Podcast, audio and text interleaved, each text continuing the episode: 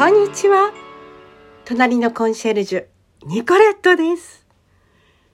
11月29日から約10日間ですね。収録できなかったので大変ご無沙汰しちゃいましたね。この間ですね、いろんな方からどうしちゃったのって具合が悪くなったんじゃない？とか、いろんなお手紙ね、いただきました。すいません。え、実はですね、このスマホの機種変をやったんですね。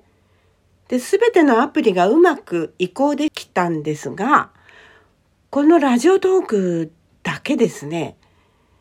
あと LINE もちょっといろいろやらなきゃいけないことが抜けていましたけれども、このラジオトークはですね、全く移行できなくてですね、問い合わせて、でもね、簡単な話、このアプリをあのアンインストールして、インストールし直せばよかったんですね。でもアンインストールしちゃうと、今までの私のデータが全部消えちゃうんじゃないかと思って怖くてできなかったんですよね。でも、できました、無事に。よかったです。せっかくね、0回から録音したものが、えー、おじゃんになってしまったらすごく悲しいですからね。それで、あの、無事だということが分かったので、えー、収録できることになりました。それからもう一つ原因があります。実はですね、私の座骨神経痛、えー、9月27日からずっとなんですけれども、10月はね、まだそんなに悪いという感じではなかったんですけど、痛いですけどね、なんとか我慢できた。ところが11月に入ってからですね、ちょっと無理しちゃったですかね。あのもうね、痛みがね、増してしまいましてですね。あと、まあこのアプリもうまく起動できないということもあったりして、もう気分がめいってしまいまして、トークできませんでした。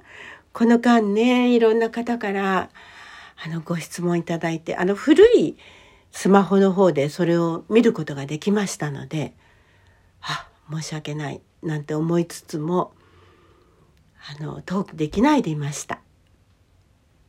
それで今日ね、ようやく10日ぶりにトークすることにしました。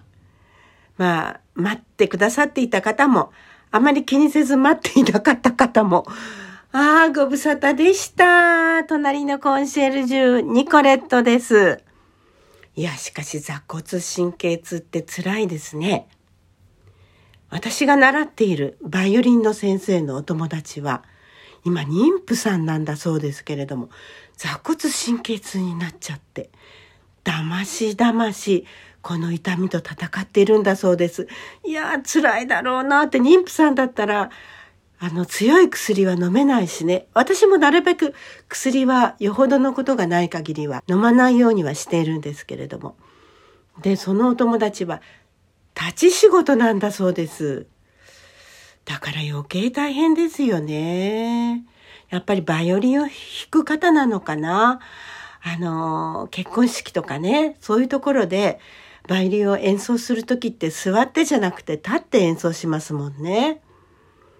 まあとにかく座りっぱなしも良くないし、立ちっぱなしも良くないというのが座骨神経痛なんですよね。ですから30分間座っていたらその後は立って動くということが必要なようですから皆さんね、立ったままでお仕事される方、あるいは座ったままでお仕事される方は、30分ごとにトイレに行くでも何でもいいですから、体を動かしてください。とっても大切みたいです。まあいろいろね、座骨神経痛は原因があるんでしょうけれども、20代でもね、あの、発病しますから。座骨神経痛というのは病名じゃなくって、その症状を表すって言うんですけどね。じゃあ病名は何なんでしょうね？腰痛なんでしょうか？いや、腰痛ったって症状ですからね。何なんでしょうね？なんかこの神経の痛みというのは、かかったことがある人じゃないと説明できないですよね。私はね、左足の膝から上、太ももの裏側から臀部にかけてですね、ずっとね、座骨神経というのは普通の神経よりも太いあの上下ぐらいの太さがあるんだそうですけれどもそれが本当はあの指先まで伸びてるそうですけど私は膝から下は全然痛くないんですね。ですからあの柔道整復師の整体師の方に言わせるとまだ少しいいかもしれませんって言われたんですけどでも私ね深部あの神経がね結構重症みたいですよ。だからなかなか治んないんです。鍼灸治療も5回ぐらいで治るって言われてたんですけれども、全然ダメです。もう諦めて私通わなくなりました。それでね、あの3日ぐらい前から、右足も痛くなってきたんですよ。でもこの右足は、左足のように、太ももの裏側から臀部にかけては痛くないんです。あの、表側が痛いんですよね。ですから座骨神経痛の症状かどうかはわからないんですけれども、とにかく痛いです。で、夜中ね、熟睡できないんですよ。何回も目を覚ましちゃうんです。それで昨日はね、どっち向いても痛いので、で夜中にも何回も起きますし、そこでね、私は考えました。膝を立てました。でもこれしんどいんですよ。なかなか同じ姿勢は続けられません。そこでクッションを膝に挟んで膝を立ててみました。そうしたら朝まで眠ることができました。よかったです。これから先どうなるかわかりませんけれども、座骨神経痛で苦しんでいる方のために、私の経験をこれからも語っていきたいと思います。皆さんどうか寒くなってきましたから、くれぐれもお体は大切にご自愛ください。